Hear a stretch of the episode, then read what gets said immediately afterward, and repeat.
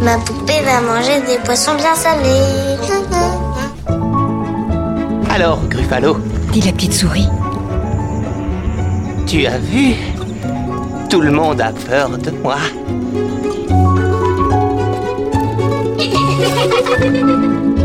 Elle était le dernier d'une famille de bûcherons qui décidèrent de les abandonner dans la forêt. Enfantillage, le rendez-vous des livres pour enfants.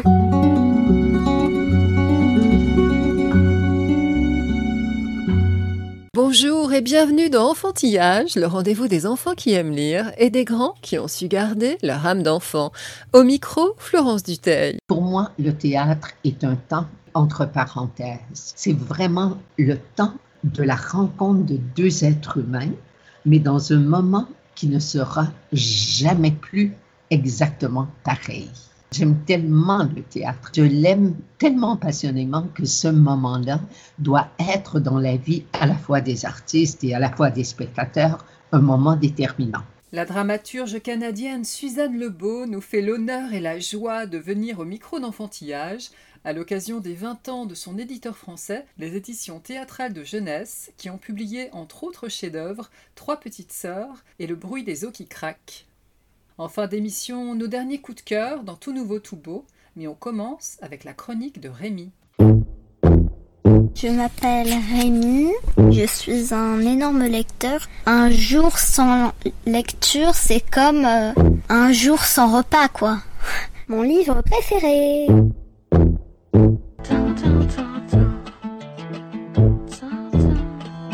Aujourd'hui, je vais vous parler de l'économie en BD et de consommation, le guide de l'antimanipulation en BD. Chez Casterman, on connaissait l'histoire en BD, la mythologie et les classiques en BD. Voici maintenant des bandes dessinées qui expliquent le monde actuel. Dans l'économie en BD, on le fait grâce à la voisine de Zoé. L'ado passe les soirées chez Madame Robinson quand sa mère, qui est au chômage, rentre un peu tard. Ça tombe bien, c'est une prof d'économie à la retraite. Elle est si pédagogue, avec elle tout devient clair. Les inégalités, le revenu universel, le PIB, la monnaie, la mondialisation. Elle enseignait à la Sorbonne, ça se voit, son cours n'est pas au rabais. On apprend plein de choses et c'est très vivant. Dans le guide de l'antimanipulation, c'est à l'occasion d'un vide-grenier que Monsieur Ristourne, qui tient le bazar du quartier, révèle à une bande de copains tous les secrets du marketing. On apprend que la société de consommation est née au début des années 50. Après les privations de la guerre, les gens étaient heureux de pouvoir s'acheter plein de choses. L'industrie s'est assurée qu'ils aient envie de s'offrir ce dont ils n'avaient pas besoin. Le livre décrypte toutes ces ruses. La publicité, la circulation dans les magasins pour nous faire acheter ce qu'on ne voulait pas, le greenwashing qui fait passer pour écolo ce qui n'en a que l'apparence, les fausses promos, les produits roses et violets pour les filles et bleus ou verts pour les garçons, pour que les parents doivent acheter deux fois, le packaging, quand Heinz a arrêté les bouteilles en verre et les a remplacées par du plastique, plus facile à manipuler par les petites mains, la consommation de ketchup a augmenté de 50% dans les familles avec des enfants de moins de 5 ans. C'est fou de constater à quel point tout est fait pour nous manipuler. Mais grâce à ce livre, on peut essayer de déjouer certains pièges de la consommation, ou en tout cas en prendre conscience. Je vais vous lire un extrait. À force de dépenser trois fois rien, ça finit par faire beaucoup. Regardez, c'est pas cher, seulement un euro par jour. Tu sais combien il y a de jours dans une année? C'est comme les images Panini. Un paquet ne coûte que 90 centimes. Tu sais combien il t'en faudra pour remplir ton album? Quelqu'un l'a déjà calculé. Paul Harper, un prof de maths anglais. Il faut en moyenne 747 paquets pour finir un album Panini. Mais monsieur Ristourne, si on échange nos images en double, ça revient moins cher. Même si tu échangeais tes doubles avec 10 amis, ça reviendrait encore à plus de 150 euros. On appelle ça un prix indolore. Ce sont plein de petites dépenses qu'on fait facilement parce que ça n'a pas l'air de faire la différence.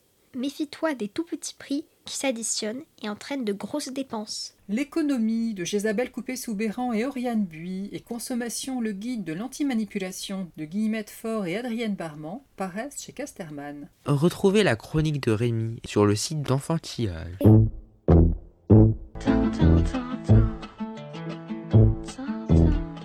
Depuis 40 ans, la québécoise Suzanne Lebeau est une voix majeure du théâtre jeune public. Couverte de prix, jouée à la comédie française comme sur les plus grandes scènes, traduite dans le monde entier, elle a fondé, avec son alter ego Gervais Gaudreau, la compagnie Le Carrousel, sur la conviction qu'un théâtre qui s'adresse aux enfants se doit d'interpeller aussi les adultes. Nous la rencontrons à l'occasion des 20 ans des éditions théâtrales de jeunesse, qui, sous ses couvertures aux mille ballons, publie La fine fleur du théâtre pour enfants.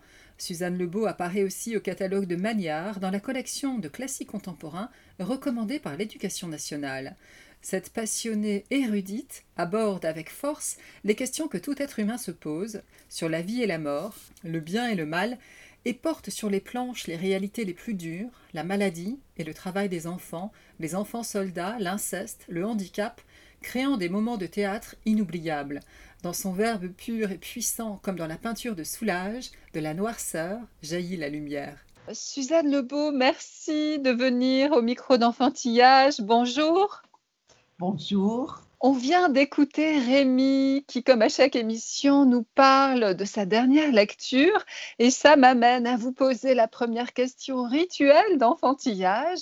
Suzanne Lebeau, quel enfant, l'actrice, étiez-vous? Oh, moi, j'étais une dévoreuse de livres. J'aimais tellement lire, je lisais tellement que j'avais à l'école élémentaire, euh, déjà toute petite, j'avais l'autorisation d'aller à la bibliothèque changer mon livre tous les jours. Je lisais la nuit sous mes couvertures à la lumière de la salle de bain. Deuxième enfant d'une fratrie de six, vous étiez, avez-vous dit, une fillette avide. De quoi étiez-vous avide? Petite, petite, petite, j'étais une enfant qui adorait aller jouer dehors. Entre autres, j'avais un oncle qui faisait une patinoire derrière la maison et je me rappelle que je passais des journées complètes à aller patiner à moins 20 degrés, moins 30 degrés. À l'époque, j'adorais l'hiver et les jeux d'hiver. Cet attrait pour l'extérieur, vous en avez parlé en postface aux souliers de sable, cette pièce pour les enfants dès 3 ans. Vous évoquez votre enfance en ces mots Je voulais sortir et explorer vers le haut, vers là-bas, dehors, ailleurs, c'était permis. Maintenant, c'est plus difficile, parfois défendu. Avec le premier souffle, l'enfant doit apprendre à se méfier du voisin, du soleil qui brille trop fort, de la rue qui tue. Ces mots résonnent encore plus fort peut-être durant cette pandémie. Le terrain de jeu de l'enfance vous semble-t-il avoir rétréci? De manière euh, catastrophique d'après moi. L'enfant se vit dans l'ombre de ses adultes. C'est drôle parce que je travaillais, oh, c'est un projet un peu fou et je suis pas certaine du tout d'arriver à le mener à bout, mais j'ai pris le livre de Michel Foucault, Surveiller, punir.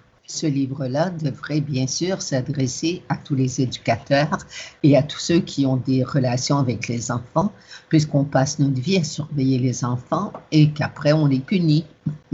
bien sûr, le livre n'a rien à voir avec l'enfance, loin de là, mais c'est quand même toute une réflexion sur cette surveillance perpétuelle dans laquelle on vit maintenant.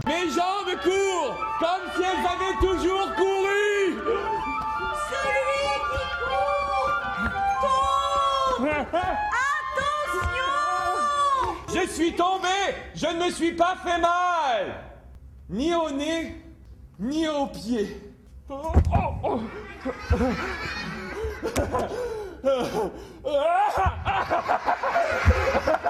Extrait de Souliers de sable de Suzanne Lebeau par la compagnie Le Carrousel. Vous avez souligné combien la situation des enfants est paradoxale. Ils naissent libres comme tous les êtres humains, mais sans les moyens de cette liberté. Ils sont toujours en situation de dépendance, car avec les meilleures intentions du monde, soulignez-vous, les adultes veulent avoir le contrôle sur leur corps, leur imagination et leur destin. Et vous avez même évoqué la notion de décolonisation des enfants. Mais ça, je ne l'ai pas inventé, je l'ai pris chez Gérard Mandel. Gérard Mandel a écrit un livre qui est très beau qui s'appelle euh, Pour décoloniser l'enfant.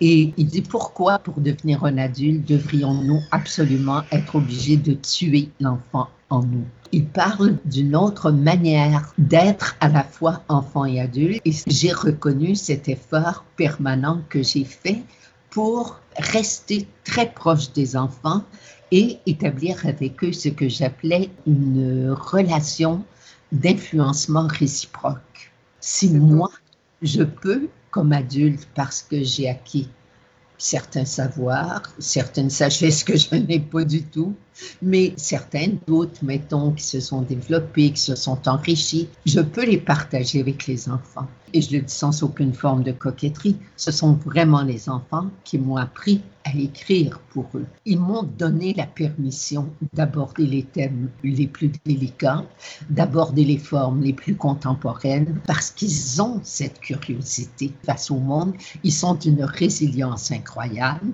Ils ont une force morale capable d'entendre tous les discours. Gretel? Gretel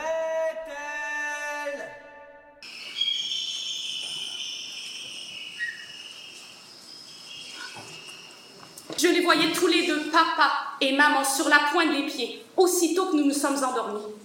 Vérifier que nous dormions vraiment sur la pointe des pieds. Maman s'attarde un peu, papa la tire par le bras, sans faire de bruit.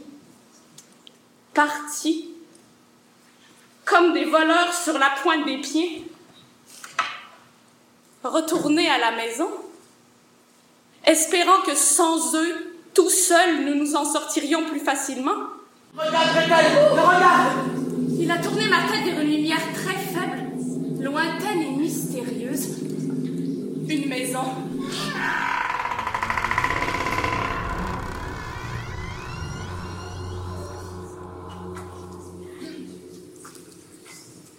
La porte s'est ouverte et une vieille femme. Très vieille et très méchante. On ne peut pas encore dire méchante. Des griffes et de longs cheveux blancs. J'ai perdu toute prudence. Nous, avons faim, madame. Chauffe le four a crié la vieille en poussant si fort que je suis tombée sur le tas de bois sec. Chauffe le four Ne chauffe pas trop, Gretel La fatigue qui m'envahit. Et la tentation qui surgit. Ah Ah, la tentation La tentation folle de voir rôtir le petit frère comme un poulet sur sa broche pour ne plus jamais, ne plus jamais l'entendre pleurer. Ou dire moi aussi, moi aussi, moi aussi, moi aussi, moi aussi, comme un écho. Fini. Enfin fini l'histoire du petit frère. Fini l'histoire d'Ansel et Gretel. Et que commence enfin l'histoire de Gretel. Extrait de Gretel et Hansel de Suzanne Lebeau par la compagnie Le Carrousel. Vos textes, en général, ne sont pas faciles. Les thèmes que vous traitez ne sont pas faciles puisque vous parlez euh, sans misérabilisme, hein, mais sans complaisance, avec force. Je crois qu'au Québec, on dit à l'os. Vous parlez donc des enfants soldats, des enfants de la rue, du travail des enfants, de l'inceste, du handicap. Vous parlez de la maladie, de la mort d'un enfant. Vous parlez du poids de l'hérédité, du bien et du mal. Et en dépit de la dureté de ces thèmes, c'est la beauté, c'est la vivacité, c'est une sorte de vitalité, d'espoir qui emporte tout. L'écriture se doit, dites-vous, de dire le monde tel qu'il est, jusque dans ses retranchements les moins glorieux. Je veux parler à l'enfant de la vie dans toute sa complexité sans chercher à donner des réponses simples à des questions qui ne le sont pas. On est en plein débat sur la liberté d'expression. Que dire aux enfants? Qu'est-ce que les adultes, et en particulier les créateurs adultes, les auteurs, les artistes, ont le droit de dire? Ont-ils le droit de parler aux enfants de toutes les réalités? Oh, moi, je pense que oui, absolument. Et surtout sans édulcorer, surtout sans moraliser, sans jamais avertir ou dire ça n'arrive pas à tout le monde. Le texte que j'avais écrit sur l'inceste, petite fille dans le noir, tous les adultes me disaient, mais c'est pas possible.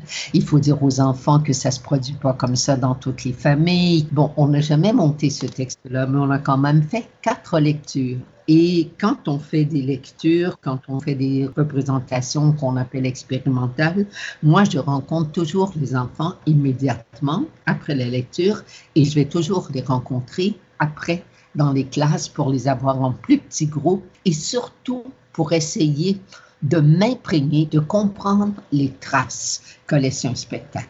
Parce que pour moi, le théâtre est un temps qui est entre parenthèses. C'est un temps fabuleux c'est vraiment le temps de la rencontre de deux êtres humains, mais dans un moment qui ne sera jamais plus exactement pareil. J'aime tellement le théâtre. Je l'aime passionnément et je l'aime tellement passionnément que ce moment-là doit être dans la vie à la fois des artistes et à la fois des spectateurs un moment déterminant. Les adultes m'avaient mis en garde, m'avaient dit bien sûr, mais te rendu compte, les enfants qui vont rentrer à la maison vont avoir peur des caresses de leurs parents, vont être terriblement traumatisés par ce qu'ils ont vu. Et dans toutes les classes où je suis allée deux ou trois semaines après la lecture, je demandais aux enfants, quand vous êtes rentrés à la maison, est-ce que vous étiez gênés si vos parents vous prenaient dans leurs bras? Les enfants m'ont regardé comme si j'étais une débile profonde. Mais voyons, on le sait quand c'est bien, on le sait quand c'est mal, on le sent. On n'est pas fou. Un enfant a ce sixième sens qu'on perd en devenant adulte.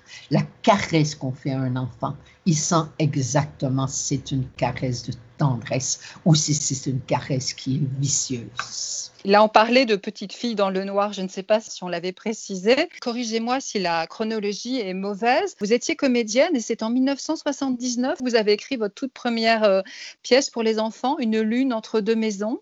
Non, avant Une lune entre deux maisons, j'ai écrit comme on écrit normalement pour les enfants c'est-à-dire en choisissant une des deux voies qu'on pense adapter à l'enfance, soit la voie didactique ou la voie d'un monde merveilleux, le monde de Walt Disney, un monde totalement stérile euh, où tout est bien, qui finit bien, tout le monde est heureux, tout le monde est gentil. C'est un Belge que j'aime beaucoup qui disait euh, un monde où riches, pauvres et écureuils se côtoient avec le sourire aucune lutte sociale, aucune tension sociale.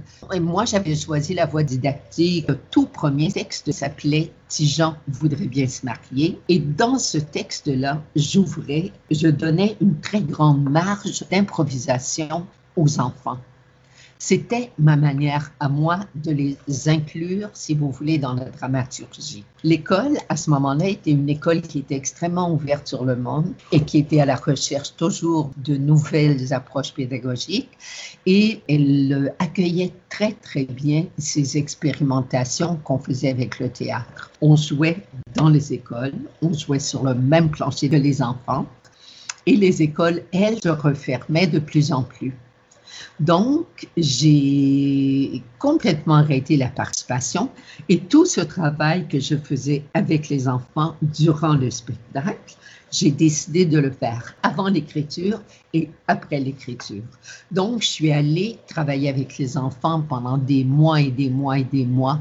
Et le premier texte que j'ai écrit, où il n'y a plus de participation, mais il y a encore une ouverture, c'est une entre deux maisons. J'avais un fils de trois ans à l'époque et mon fils, je l'amenais voir tout ce qui se faisait. Mais rien n'était conçu pour les enfants de 3-5 ans. Tout était conçu pour les enfants de 5 ans et plus d'âge scolaire. Je les regardais écouter, je les regardais arrêter. Et moi-même, je travaillais en atelier de création libre avec des petits de 3-5 ans. Et donc, j'essayais d'écrire un texte qui correspondait à ce que l'enfant doit découvrir de lui-même, des autres et du monde durant ces deux années tellement importantes de son développement cognitif, émotif, social. Et ça a été le premier texte que j'ai écrit où je dis, je n'écris plus comme un adulte qui regarde un enfant et qui veut partager un savoir, mais je regarde le monde en mettant mon regard à la hauteur du regard de l'enfant. Vous avez non seulement une connaissance intime euh, de l'enfance et de ses ressorts, mais aussi une expertise savante puisque vous avez entrepris de longues études universitaires sur l'enfance. Quel est le sujet de vos recherches doctorales et en quoi cela modifie-t-il votre geste artistique? Je voulais vraiment comprendre comment un auteur qui est un auteur adulte peut entrer dans une véritable relation d'intimité avec un public qui est dans une relation tout à fait inégalitaire. L'adulte auteur devant l'enfant est dans une double position d'autorité parce que les adultes devant les enfants ont toujours raison.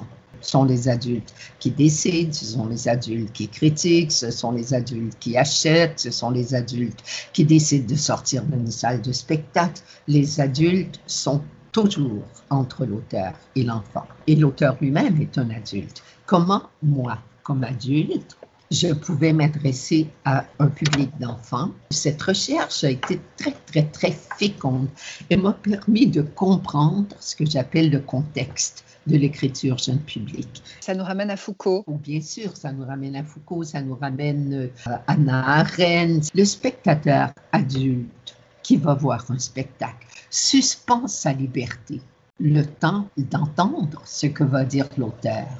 Et la reprend tout de suite après L'enfant, non. L'enfant se nourrit de tout ce qu'il reçoit, de tout ce qu'il fréquente, de tout ce qu'il entend, voit, sent, perçoit. Il se nourrit, il se fait, il se fabrique, il grandit avec ça. Je me rendais compte de mon immense responsabilité très, très, très rapidement.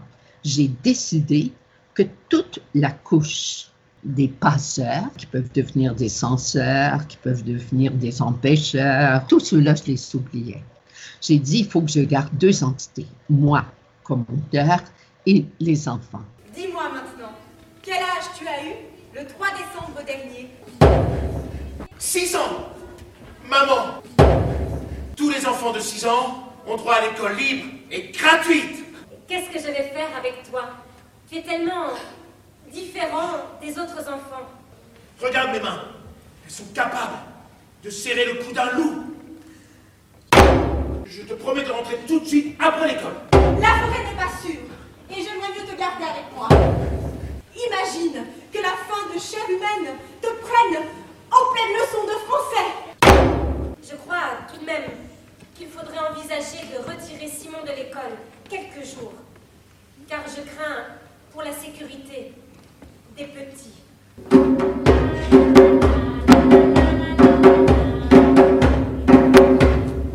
Quand je retournerai à l'école, j'aurai réussi les trois épreuves de la lettre. Extrait de L'Ogrelet de Suzanne Lebeau par la compagnie Les Affamés. L'Ogrelet, je sentais des pulsions de bien et de mal à l'intérieur de moi. Je me disais, je suis une adulte et je me débrouille si mal avec ce que je n'arrive pas à faire et que je veux faire et ce que je ne dois pas faire et que je fais. Comment font les enfants? Comment ils vivent avec ces tensions qui sont à l'intérieur d'eux? Donc, je suis allée les rencontrer. On est allé vers ce qu'on appelait des nuances, des zones grises, des questions existentielles qui n'ont pas de réponse claire. Est-ce que c'est bien? Est-ce que c'est mal? Il n'y a pas de réponse. La suite de l'entretien avec Suzanne Lebeau dans le prochain numéro d'Enfantillage.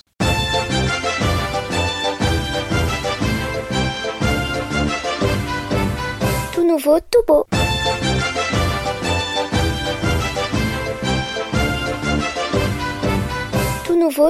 Aux confins de la science et de la poésie, sous une couverture noire mate constellée de milliers d'étoiles aussi belles que son titre, La nuit est pleine de promesses de Jérémie de Calf nous embarque dans un voyage intersidéral au-delà du système solaire. Élevons-nous sur les traces du Voyager Golden Record, ce disque d'or gravé des sons de la Terre, transporté tout là-haut là-haut vers une potentielle civilisation extraterrestre. L'espace est devant nous la nuit, profonde, infinie, infiniment consolatrice. Aux éditions Amatera, dès 6 ans. Scrutez l'univers, son ordre cosmique, les astres lointains, le noir inconnu, tel que nul œil humain ne l'a jamais vu. À travers une lunette d'astronomie, la cour du roi du sublime conte de Bertrand Santini et Laurent Gapaillard s'y abîme quand paraît le mathématicien Johannes Kepler, le découvreur des lois mathématiques qui régissent les planètes sur leur orbite, ose, scandale, se présenter avec dans les mains presque rien l'un de ces flocons qui sont pour le jeune savant des lettres expédiées par le ciel, messagers de la pensée des étoiles. Un monde dans un flocon, l'infiniment grand, l'infiniment petit, cela augure-t-il d'une fin ou d'un commencement? Le trait virtuose du dessinateur, ses lettrines ciselées font de ce livre une splendeur. Aux éditions Gallimard Jeunesse, dès 6 ans. Le voyage des profondeurs de l'océan au fin fond de la stratosphère est accompli, aller et retour, par le poisson Respirus en quête d'un espace vivable. Prodige de l'adaptation, il se voit pousser des jambes, des poumons puis des ailes pour réaliser cette odyssée. Mais un irrépressible fou rire le prend alors, et lui, qui avait atteint la taille d'une petite lune, se dégonfle comme une baudruche, balayant la surface du globe de son énorme souffle et le délestant au passage de quantité d'objets superflus générés par le genre humain. Une fable écolo aux multiples niveaux de lecture un album de Roberto Proual Reavis aux éditions Gallimard Jeunesse, dès 7 ans. Dix ans déjà que les petits Platons racontent les philosophes aux enfants et mettent à leur portée la quintessence de leurs pensées. Pour l'anniversaire, voici une adaptation du livre Pour tout le monde et personne de Nietzsche, Ainsi parlait Zarathustra. Flanqué de son aigle et de son serpent, le moustachu est le héros de cette fable joyeuse. Il descend de sa montagne pour réveiller les hommes et leur apprendre à s'élever.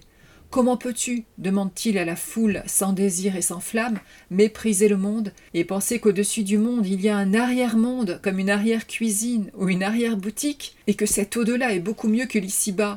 Mes amis, cessez de vouloir endormir votre souffrance. L'homme doit être surmonté, pas anesthésié. Le débat philosophique est lancé par un titre particulièrement réussi Écriture habitée et illustration de toute beauté. Ainsi parlait Nietzsche de Nathalie et Christophe Prince, illustré par Yann Damezin, édition Les Petits Platons, dès 9 ans. Tout nouveau Tobo, la suite. Prenez le pouvoir, les filles. Tout est dit dans le titre de l'énergisant vadémécum de la flamboyante féministe américaine Jamia Wilson. Sois toi-même, trace ta propre route, passe à l'action et n'oublie pas la sororité. Je ne brille pas si tu ne brilles pas. Aux éditions Casterman, dès 9 ans. Ma liberté faisait de l'ombre à sa bêtise. L'homme qui t'a tué en voulait à ma peau. Sa peau, je la percerai à mon tour. Comme les autres héroïnes nées sous la plume de Rémi Courgeon, Nuée, la petite indienne, se tient droite et reste fidèle au serment qu'elle a fait à son mustang noir. Elle préfère les chevaux aux humains. Aucun cheval n'est cruel. Ce western au féminin, comme en cinémascope, est beau à couper le souffle. Le danger est partout, la tension palpable. On croit entendre les crotales siffler à chaque page. Aux éditions Milan, des 5 ans. La sororité, Rachel, l'apprentie journaliste, la ressent pour la première fois quand Ameline est renvoyée du lycée. Un garçon lui a mis la main aux fesses en cours de gym. Elle lui a cassé la figure à la cantine et c'est elle qui a été renvoyée. Motif? Elle l'aurait bien cherché en postant sur Insta des photos d'elle dénudée mais la gronde des femmes de l'établissement, lycéennes donc, mais aussi enseignantes et dames de la cantine, prend de l'ampleur. Il faut se bouger les filles. On ne peut pas laisser faire sans se trahir soi-même. C'est l'histoire d'un empowerment au quotidien. Rose Rage d'Iliana Quentin aux éditions Hachette dès 12 ans. Élevée par un père enseignant, persuadée qu'elle serait un jour Premier ministre, mais aussi une mère très pieuse et respectueuse du pourda, la séparation entre femmes et hommes, Malala a vu sa vie de collégienne pakistanaise basculer le 9 octobre 2012 quand un taliban lui a tiré dessus à bout portant. Ces fous de Dieu poussaient comme de la mauvaise herbe dans sa belle et paisible vallée du Swat.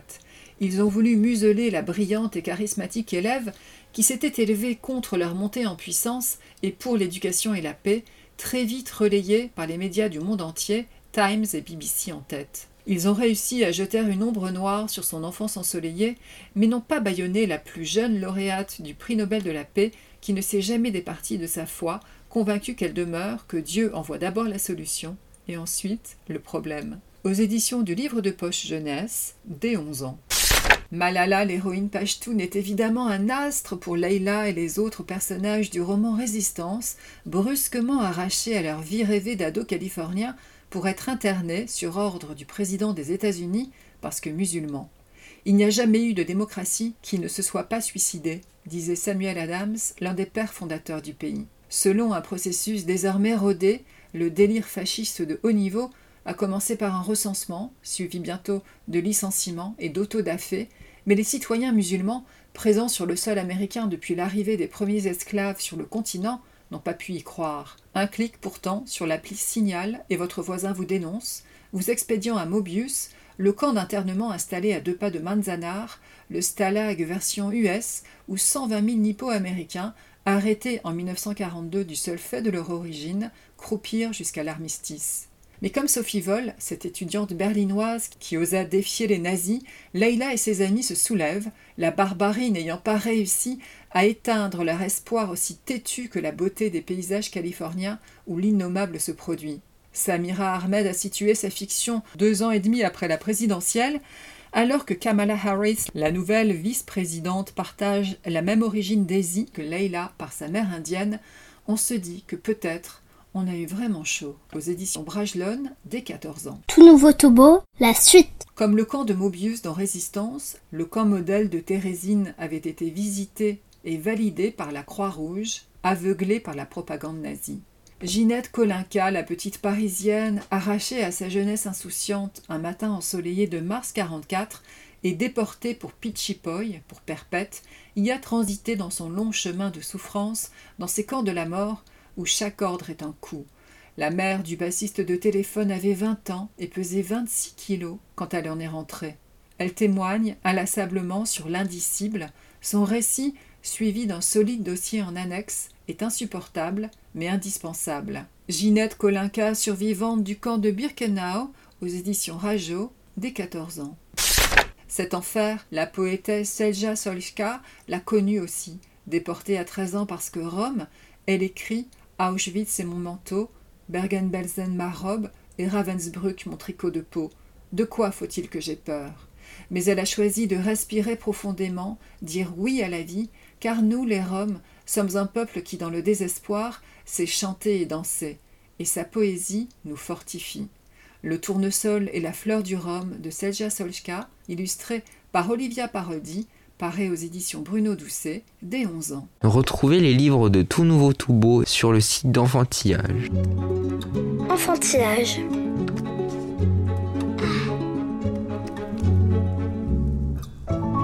Enfantillage, le rendez-vous des livres pour enfants. Merci de nous avoir écoutés. Bonne lecture à toutes et à tous et à la prochaine fois.